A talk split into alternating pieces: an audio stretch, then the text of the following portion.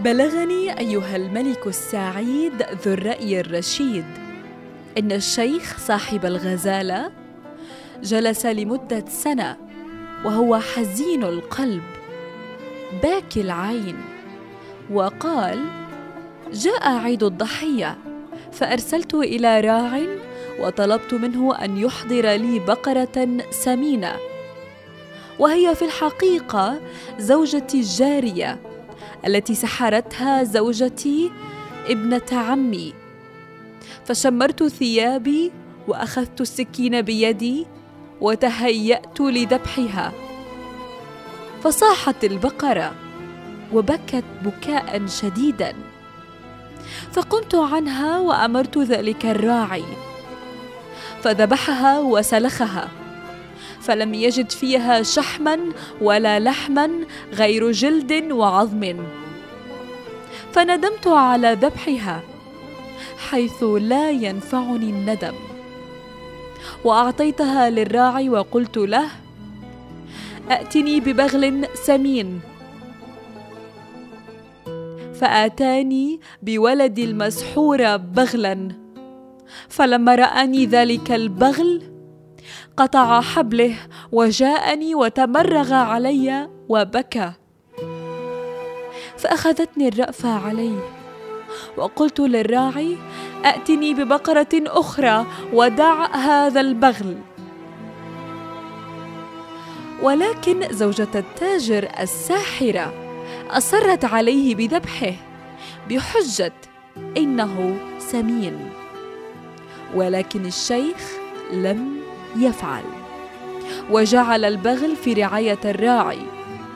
وفي صباح اليوم الثاني أقبل الراعي للشيخ وقال له يا سيدي إن لي عندك بشارة.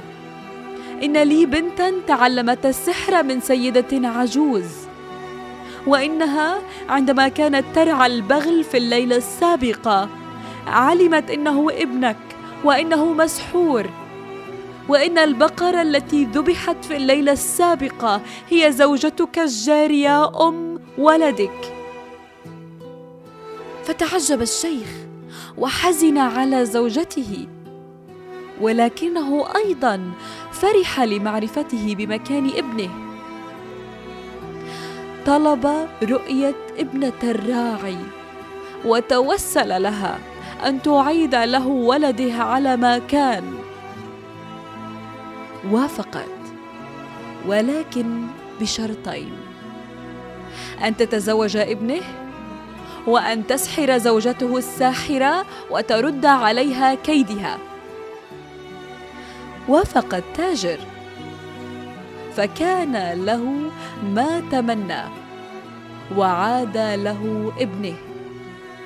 وكان لها أيضا ما طلبت وتزوجت. ابن الشيخ.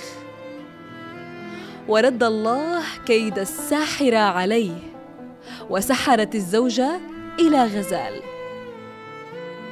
ثم قال الشيخ وها هي يا ملك الجان أمامك؟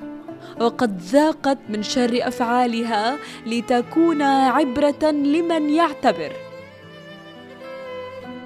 تعجب ملك الجان مما سمع ومما كان. وكيف يكون الشر في الإنسان؟ وكيف يرد الكيد بقدرة الرحمن؟ وعندما أدرك شهرزاد الصباح سكت عن الكلام المباح. وفي الغد ليلة زيادة من شهريار. نكمل فيها الحكاية وما فيها من الأسرار.